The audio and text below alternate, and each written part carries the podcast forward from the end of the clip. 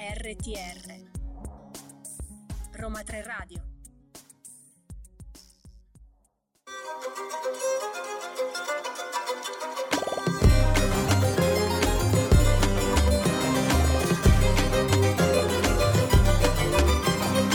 La ladra di libri è tornata e sono stata più ladra di tutte le volte precedenti. Torno a parlare d'amore, ma in un modo molto diverso. A volte l'amore e la leggenda vanno di pari passo. Vi parlo infatti di due libri che all'apparenza non hanno nulla in comune, se non il sentimento che è centrale in entrambe le storie. Vi dico che si tratta di Love on the Brain e Fabbricante di lacrime di Erin Doom, ma questi due volumi condividono anche una leggenda. Infatti, in entrambi i romanzi troviamo una storia, una leggenda che in qualche modo condiziona i nostri protagonisti o comunque sia fa da cornice a quella che è la storia centrale. Love on the Brain è scritto da Alia Hazelwood, edito da Sperling Kaffer e se vi ricordate vi ho già parlato di Alia Hazelwood a proposito di The Love Hypothesis. Potete recuperare il podcast sia su Spotify che su SoundCloud ovviamente. L'autrice è una professoressa universitaria con un dottorato in neuroscienze, è di origini italiane e al centro di Love on the Brain le neuroscienze sono le protagoniste assolute. Ma la più protagonista di tutte, la protagonista della nostra storia, è B, una neuroscienziata che viene scelta per lavorare in un team della NASA per progettare un casco spaziale molto speciale.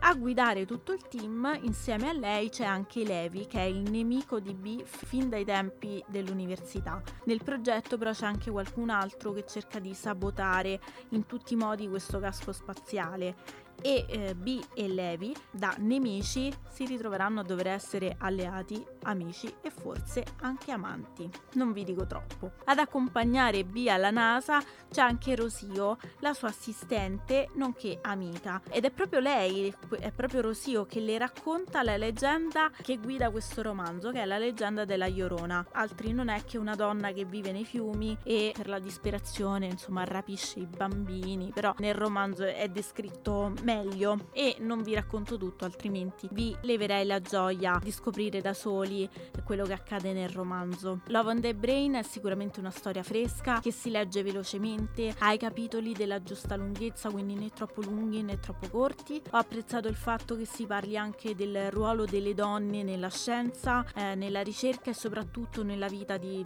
nella carriera accademica. C'è anche di linguaggio scientifico, ma si capisce perché è spiegato molto bene. La Hazelwood in questo è molto molto brava e ad oggi è sicuramente una delle mie scrittrici preferite. Affronta anche delle tematiche scomode, come appunto il ruolo della donna nella carriera accademica, senza però annoiare. I protagonisti sono dei nerd, il trope è enemies to lovers e B è stata tradita, ha un matrimonio alle spalle, Levi invece è molto leale, disponibile, a volte però è anche scontroso, ma non è tutto come sembra. È molto molto carino e simpatico anche il loro scontro-incontro all'interno della NASA. È un libro autoconclusivo, quindi non sono previsti né prequel né sequel. L'altro romanzo invece che è stato un vero e proprio caso letterario che ha fatto il botto è Fabbricante di lacrime di Erin Doom. Io ci ho messo un po' a leggere questo romanzo, nel senso che sono diffidente di natura. Ne parlavano tutti molto bene e adesso vi dico la mia. Erin Doom è sicuramente la rivelazione dell'anno,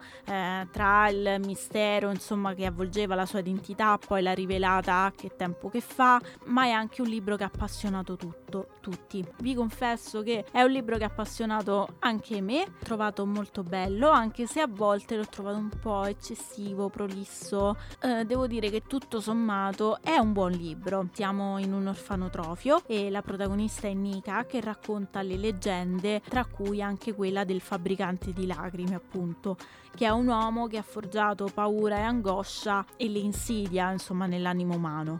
A 17 anni Nika viene adottata da una famiglia e qui si ritrova insieme a Rigel, orfano molto inquieto e misterioso ed ha un'indole un po' oscura. Nika e Rigel non si sopportano, ma la minaccia del fabbricante di lacrime si fa reale e quindi non diventa più una leggenda, o forse rimane una leggenda, ma c'è un, tutto un percorso all'interno della storia per capire chi è il fabbricante di lacrime, il o la, perché attenzione, il titolo è fabbricante di lacrime, non c'è né il e nell'A. Quindi è un po' un mistero da scoprire chi sia questo fabbricante, questo o questa fabbricante di lacrime. Nika deve fare anche i conti con le sue paure più profonde, con le sue emozioni. Eh, sono tratta- trattati temi importanti come l'abbandono, gli abusi sui minori, eh, la realtà degli orfanotrofi che come sappiamo non è per niente serena. Tra Nika e Rigel ovviamente piano piano, pagina dopo pagina,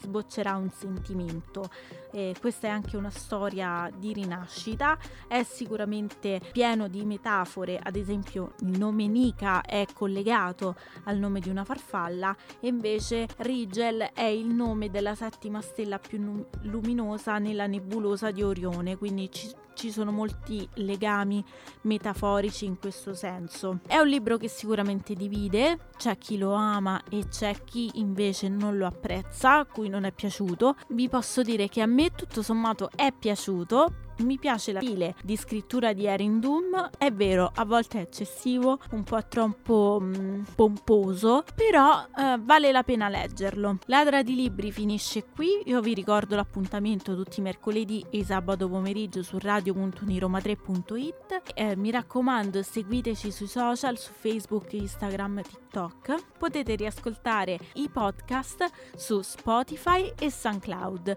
Io vi auguro una buona lettura e ci sentiamo alla prossima puntata. Un bacio dalla vostra ladra di libri.